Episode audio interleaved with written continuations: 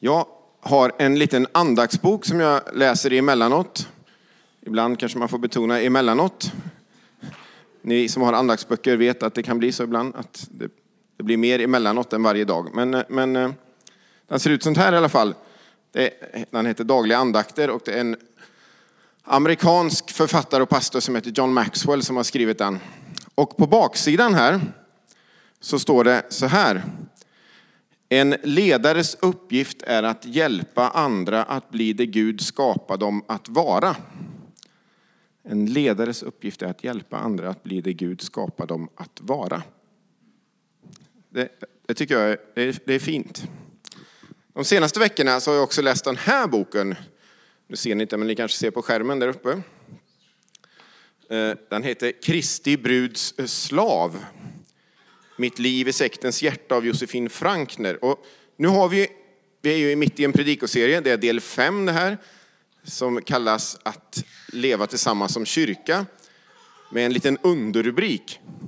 Eh, en respons på Knutbysektens märkligheter. Eh, och det är ju just den pingstförsamling som senare eh, blev då mycket mer av en sekt som Josefin Frankner levde i från det hon var 18 år. Och på baksidan på den här boken då, så står det bland annat så här. Hon gav mig en örfil som hon tyckte jag förtjänade. Det tyckte jag också. Det som börjar med gemenskap och optimism i en idyllisk by urartar totalt. Josefin blev misshandlad, psykiskt nedbruten och hjärntvättad.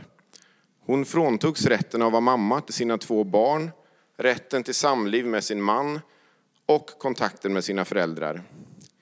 Under två decennier levde hon i skräck för att hamna i helvetet. Idag frågar hon sig, hur kunde jag tåla så mycket smärta? Jag var en slav, en slaskhink. Och, ja, det är nästan en jobbig bok att läsa det där, men den är väldigt intressant också faktiskt, måste jag säga. Kommer ni ihåg baksidan på den andra boken?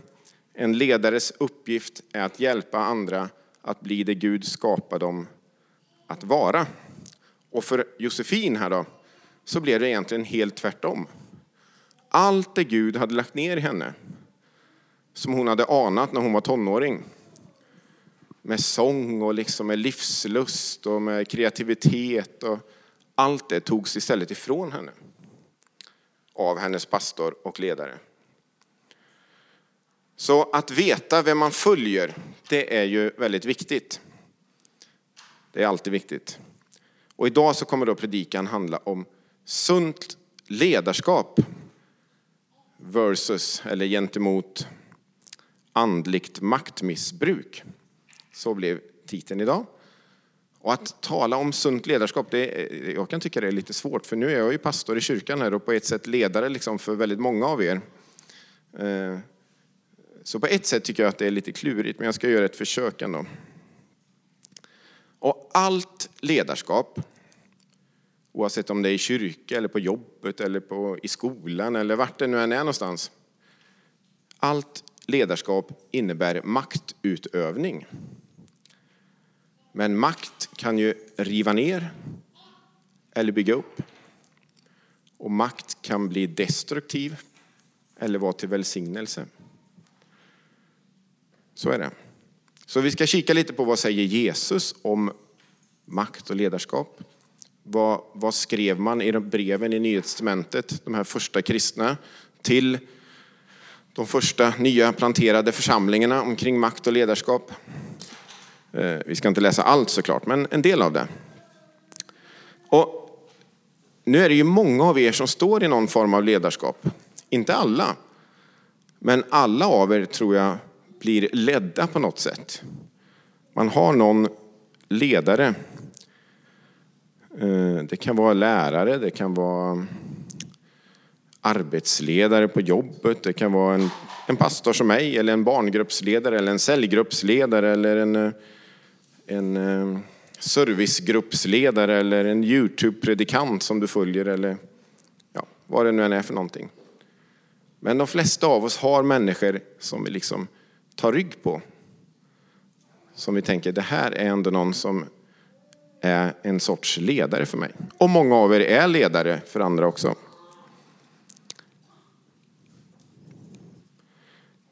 En annan amerikansk herre som heter eh, Walter C. Wright.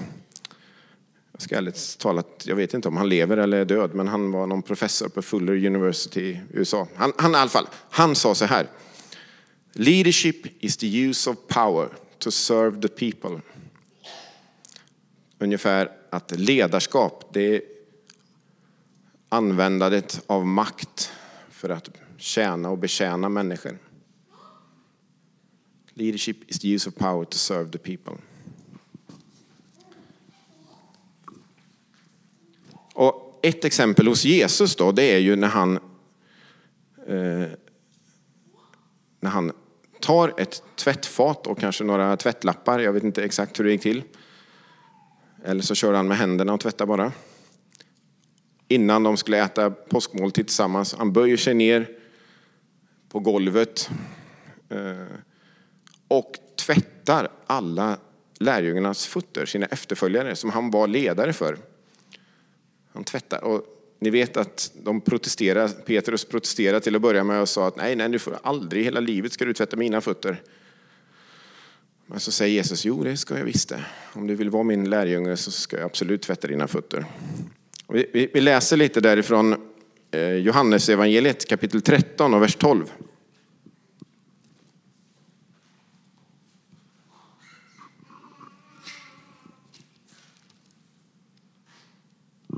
Då står det så här till vers 15.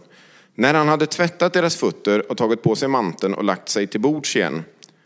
Ja, man, det vet ni, man, man låg till bords. Man hade inte stolar så här som vi sitter utan man, man softade på golvet istället. Då sa han till dem, förstår ni vad det är jag har gjort med er? Ni kallar mig mästare och herre och det är med rätta, för det är jag. Om nu jag som är er herre och mästare har tvättat era fötter är också ni skyldiga att tvätta varandras fötter. Jag har gett er ett exempel för att ni ska göra som jag har gjort med er. Jesus gav ett exempel för att vi skulle göra som han gjorde. Och Jesu exempel det visar ju att ledarskap handlar inte så mycket om liksom en högre position att få position och få människor att, att lyda. Eh, en gång så ber ju två av Jesu lärjungar, eh, Jakob och Johannes, de ber de vill ha herdesplatserna, specialplatserna verkligen, eh, i himmelriket. Så nära Jesus man kan komma. Men de är fega så de vågar inte gå själva och säga det till Jesus, utan de skickar sin morsa och frågar ju vuxna, eh, i alla fall unga vuxna män. Men de vågar inte själva utan de skickar mamma. Eh, vi läser där också, det är från Matteus 20.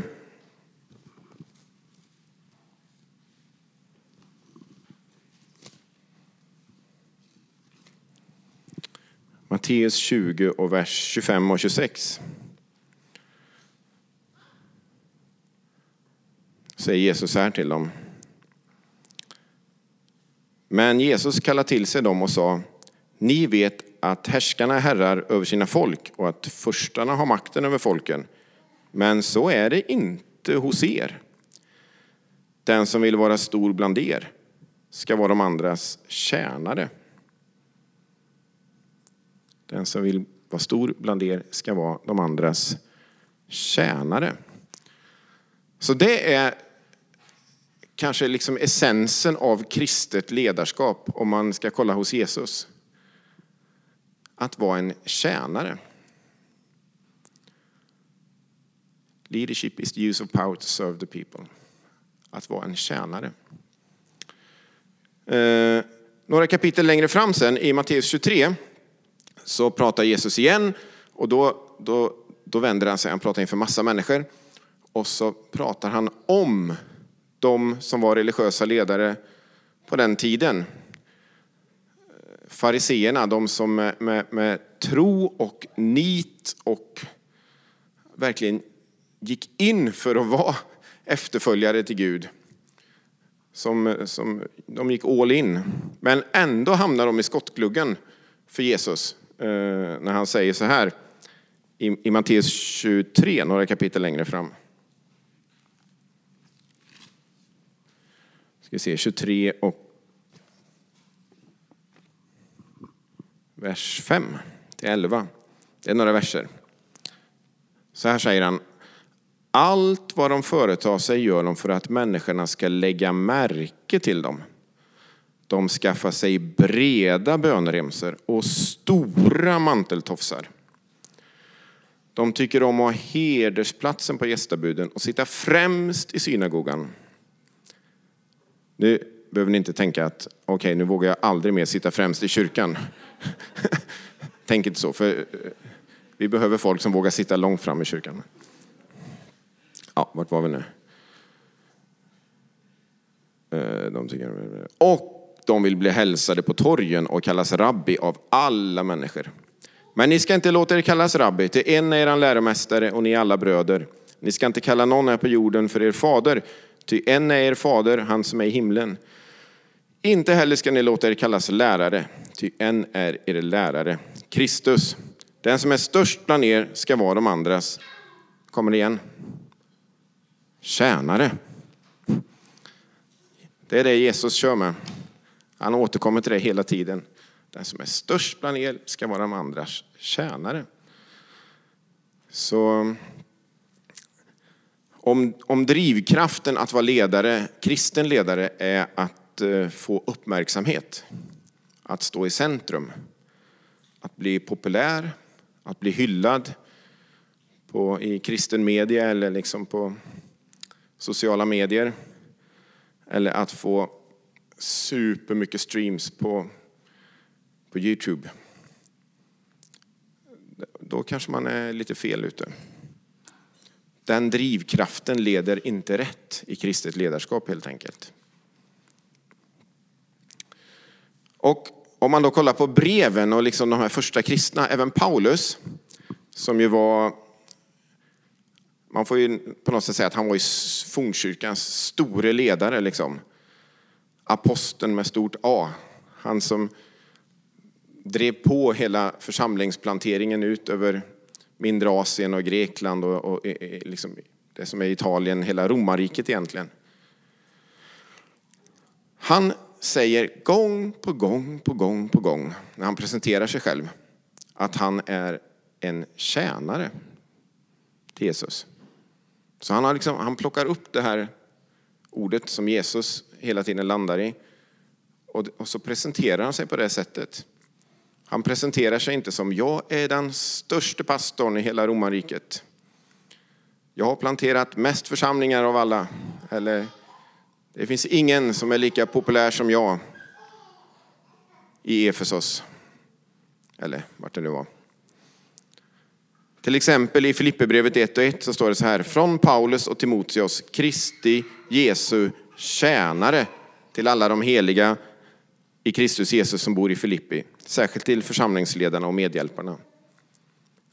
Och det återkommer gång på gång, nästan i, inte riktigt, men i de flesta av Paulus brev så börjar han med att presentera sig så, som en tjänare. Och när han skriver till lokala församlingsledare, som är, det är olika översättningar, men ofta översätts det ordet eh, äldste som kommer från liksom den hebreiska kulturen, att det fanns äldste i varje by som en styr, styrgrupp, styresmän kan man säga. Det plockade ju kyrkan in, det ordet, och så, fast man kan lika gärna översätta det församlingsledare, lokal församlingsledare.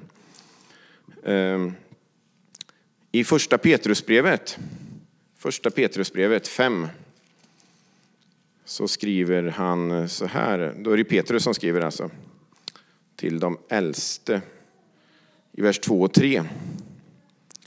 Var herdar för den jord som Gud har anförtrott er och vaka över den, inte av tvång utan självmant så som Gud vill, inte av vinningslystnad utan av hängivenhet. Uppträd inte som herrar över dem som kommit på er lott, utan var föredömen för jorden. Ja, då ska ni när den högste herden träder fram krönas med ärekransen som aldrig vissnar. Var föredömen.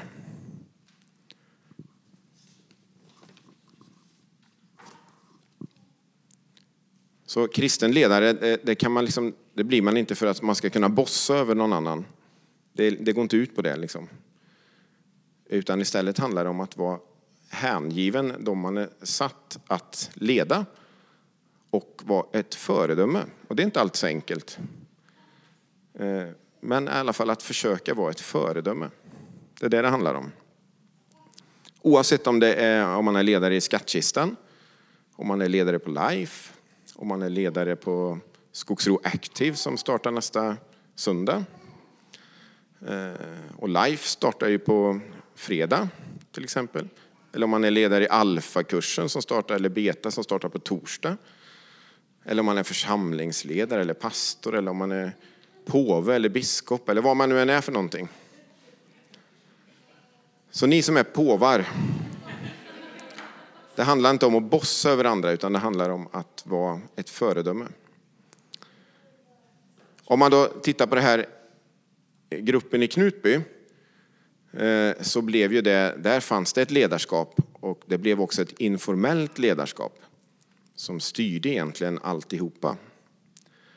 Eh, med helt egna spelregler.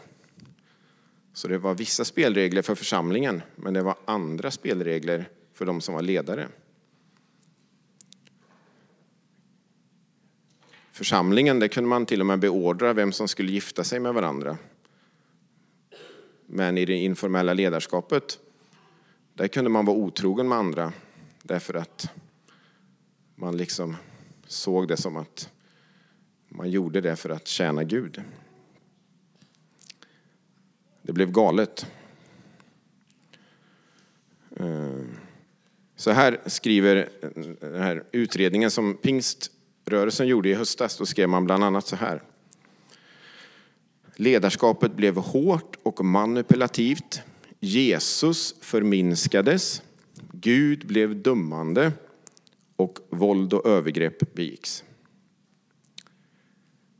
På 600-talet före Kristus så levde det en, en, eh, en man som hette Pittakos från Mytilene. En grek. Tydligen tillhörde han de sju vise i Grekland på denna tiden. Ja, jag vet inget mer om honom, ni får googla. Pittakos. Han sa i alla fall så här. En människas måttstock består i hur han eller hon hanterar makt. En människas måttstock består i hur han hanterar makt. Och den här John Maxwell som jag citerade i början med den här lilla andaktsboken. Han skriver bland annat på ett ställe i den här andaktsboken om andligt maktmissbruk och vägen till maktmissbruk. Och då tar han exempel från, eh, som många av er känner till, om kung David. Ni, ni, det, kung David känner ni många av er till. Han, han eh, har ju skrivit många av psalmerna, bland annat i Saltaren. Fantastisk eh, textlåt, låts, textförfattare. Eh, och hyllades på många sätt som kung, men samtidigt så eh, gjorde han ju en del misstag också i livet. Bland annat så blev han ju väldigt eh, sugen på Batseba, eh, grann, grannfrun kan man väl säga. Och eh, när han såg henne näck genom fönstret, eller taket eller vart han nu var, och han var ju faktiskt otrogen med henne. Och sen såg han till att Uria, hennes eh, eh, man, blev dödad i krig. Han var militär befälhavare och kung David såg till att han fick gå längst fram av dem alla därför att då visste han att då blev jag av med honom. Och sen liksom tog han Batseba som sin fru. Eh, och då, då skriver han, John Maxwell, att, att det här andliga maktmissbruket det brukar ofta ske i fyra steg. Och steg ett skriver han, det är som förvåning. Får jag det här? Kan jag det här? Man upptäcker att det finns någon sorts liksom, möjlighet helt enkelt att börja plocka för sig av någonting. Steg två, självaktning. Jag behöver det här. Jag måste ha det här. Steg tre, tillfredsställelse. Jag förtjänar det här. Är jag i min position som ledare, då förtjänar jag minsann det här. Steg fyra, själviskhet. Jag kräver det här. Jag ska ha detta. Och utan att ha superstor insyn i just den här gruppen i Knutby så tror jag att ledarna där många gånger hamnar i detta att de krävde. I alla fall hon som var i centrum av allting. Men det kan säkert hända på många andra ställen också. Och hur, som lite avslutning nu då. Hur hjälper vi varandra att leva i ett sorts sunt ledarskap i en liten kyrka som våran? Eh, tre punkter. Punkt ett. Om man är ledare så behöver man, ha ett, eh, så behöver man själv ha ansvar för hur man utövar sitt ledarskap. Så är man ledare för barn till exempel i en barngrupp eller för vuxna i en cellgrupp eller församlingsledare eller någonting så behöver man också ta ett sorts ansvar för sitt eget ledarskap. Hur gör man det då? Förra söndagen predikade Mats om att leva ödmjukt och det, det, det är en bra start tror jag. Att leva ödmjukt. Eh, sen så har jag predikat en gång om att hålla fast vid den superviktiga Bibeln. Det kan också vara bra. Eh, att man är öppen för att lära sig mer. Öppen för goda råd och eh, tillrättavisningar. Att man har någon form av mentor eller som, någon som man kan bolla liksom sitt ledarskap med. Spegla sig själv i lite, så att man inte är helt själv i det hela. Att man liksom kan det, kan vara någon annan i kyrkan eller någon annan kompis eller vän eller någon man känner till på något sätt. Men att man har någon som man lite kan bolla sitt ledarskap i. Och så att man kalibrerar utifrån det här som Jesus hela tiden kommer tillbaka till, då, att kristet ledarskap handlar om att vara en tjänare. Och i, när Paulus skriver till sin adept Timoteus om hans ledarskap i första Timoteusbrevet så skriver han så här. Ta vara på den nådegåva du har den du fick när profetier utpekade dig och de äldstes råd la sina händer på dig. Tänk på detta, lev i detta, så att alla ser dina framsteg. Ge akt på dig själv och din undervisning. Stå fast vid detta, ty då räddar du både dig själv och de som lyssnar på dig. Ge akt på dig själv.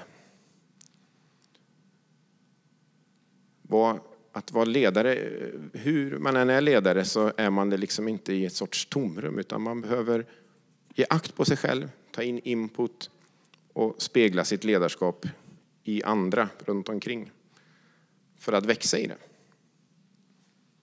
Och för att det ska bli ett sunt ledarskap. Ja, det var en punkt. Två. Som församling så, behöver man ha ett, så har man ett ansvar för att Eh, stötta och stödja sina ledare. Stötta och stödja, är inte det samma sak? Varför har jag skrivit så? Ja, för att stödja sina ledare i alla fall. Och i, när Paulus skriver till församlingen i Thessaloniki, första Thessalonikerbrevet 5. Första Thessalonikerbrevet 5. Första Tess 5 så skriver han så här i vers 19. Eh.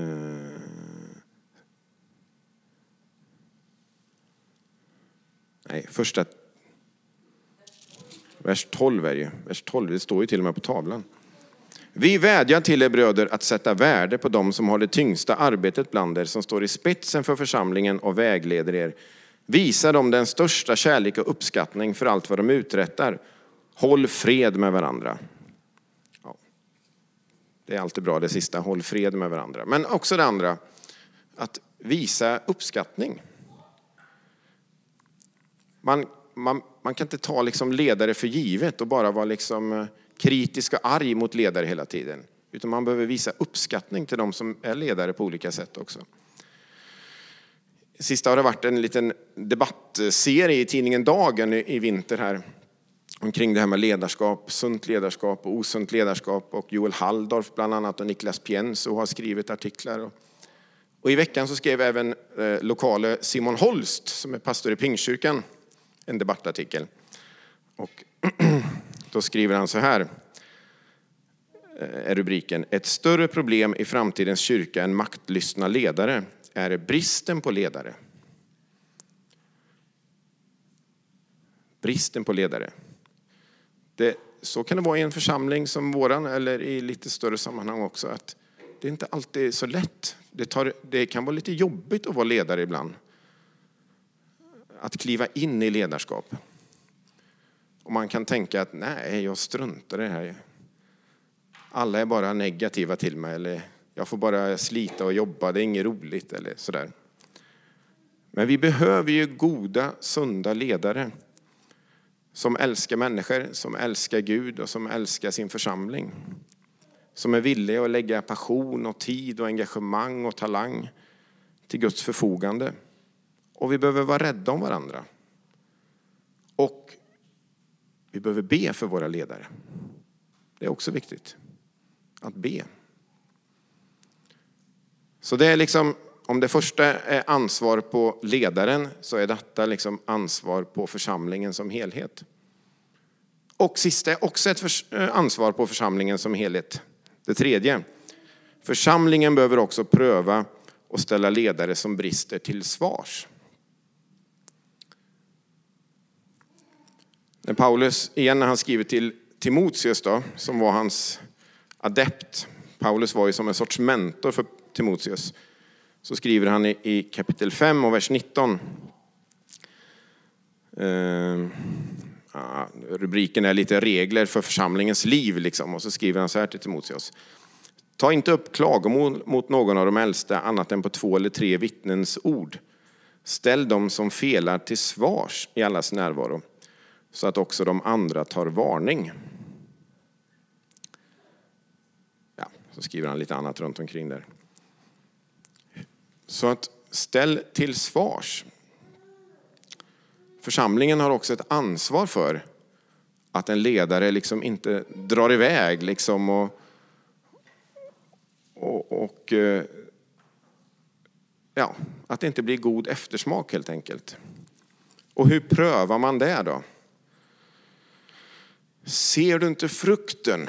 Det kan dyka upp ibland om, om, eh, om någon ledare ifrågasätts. Det kanske är mycket framgång eller det är många människor som kommer till kyrkan eller det är många människor som kommer till den, just den ungdomsgruppen eller barngruppen eller vad det nu är för, cellgruppen eller vad det nu är för någonting. Men ser du inte hur, liksom, hur människor dras dit? Och det anspelar lite på Matteus 7.16 när Jesus säger att profeter ska prövas eh, utifrån frukten de bär.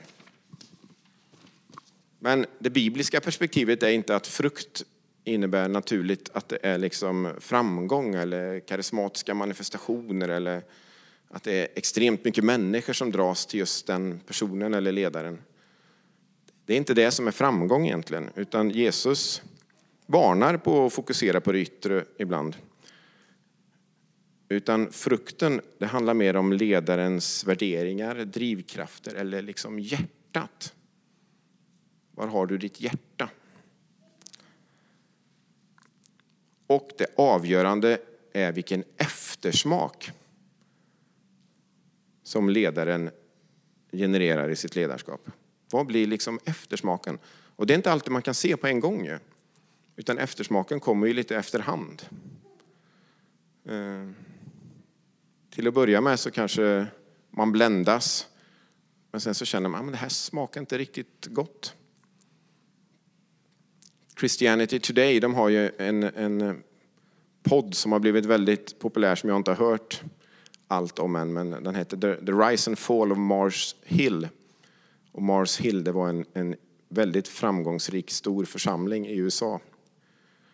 Eh, där pastorn till slut då, eh, ja, han drog jättemycket människor helt enkelt och blev på många sätt hyllad. Men eftersmaken blev inte god. Och till slut så fick han, eh, var han tvungen att kliva av och liksom mycket av det som var församlingen rann ut i sanden. The rise and fall of Mars Hill. Så kan det vara ibland. Eftersmaken. Och då är det lite, de här långa linjerna kanske är viktigare än det här superkorta eh, perspektivet. Vad blir eftersmaken i längden? Så ett, en ledare, oavsett liksom var man är eller hur man är ledare, så har man ett självansvar att växa som ledare och att liksom hålla sitt ledarskap sunt. Två, som församling har vi ett ansvar att stötta och be och uppmuntra våra ledare. Inte ta människor för givna. Och tre, som församling har vi också ett ansvar att, att på något sätt ha lite koll på våra ledare så att det inte drar iväg åt fel håll och att det blir dålig eftersmak i människors liv. Utan att eftersmaken får vara god. Och tillbaka till början igen då. Det som stod på baksidan av den här lilla boken. En ledares uppgift är att hjälpa andra att bli det Gud skapar dem att vara. Det tänker jag att det skickar jag med oss allihopa tillsammans. En ledares uppgift är att hjälpa andra att bli det Gud skapar dem att vara. Vi ber tillsammans. Tack Gud att du har skapat oss. Du har en tanke med oss, ett syfte med våra liv. Eh, och hjälp oss att tillsammans, oavsett liksom hur vi är ledare, och en del är ledare och en del eh, följer andra som är ledare. Men jag ber att vi i vår kyrka skulle få vara en kyrka där vi faktiskt får växa i att bli mer, mer som du har tänkt, som du har skapat oss att vara Gud. Att vi inte är en gemenskap där vi liksom trycker ner varandra och på något sätt trycker ner det du har lagt ner i oss, tar bort det du har lagt ner i oss Gud och hindrar varandra från att växa utan att vi får vara en församling där vi istället hjälper varandra att växa. Och var med alla som är ledare på olika sätt i vår församling. Jag ber att du ska hjälpa, hjälp, hjälp alla oss att vara ledare på ett, på ett sunt och bra och gott sätt. Jag ber om det. Och jag ber för dem som är ledare på olika sätt i andra sammanhang. Om det är på jobbet eller i bostadsrättsföreningen eller var man nu är ledare. Även om det inte är liksom just i kyrk, kyrk, vår lilla kyrkvärld, så hjälp oss att vara goda, sunda, positiva ledare som hjälper andra människor att växa.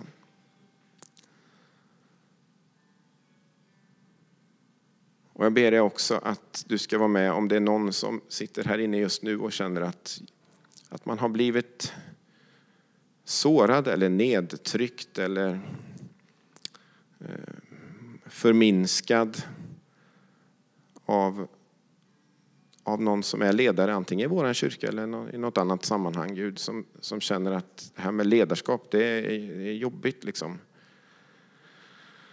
så ber jag om, om möjligt Gud om, om mer av helande och försoning in i den människans liv i sådana fall just nu. Med din hjälp Gud. Med din hjälp. Och så ber jag också en bön för alla dem. Nu har vi liksom den här gruppen i Knutby som lite någon sorts bakgrund till de här predikningarna. Men jag vill också be om allt gott från dig Gud in i de människorna som fanns med i Knutby, som finns på olika ställen i, i Sverige nu. En del som har behållit tron och finns med i olika kyrkor och andra som kanske har tappat bort tron på dig, eller i alla fall tappat bort tron på församling längs vägen. Men jag vill bara be om, om allt gott från dig Gud och, och så mycket helande som bara går in i de människornas liv.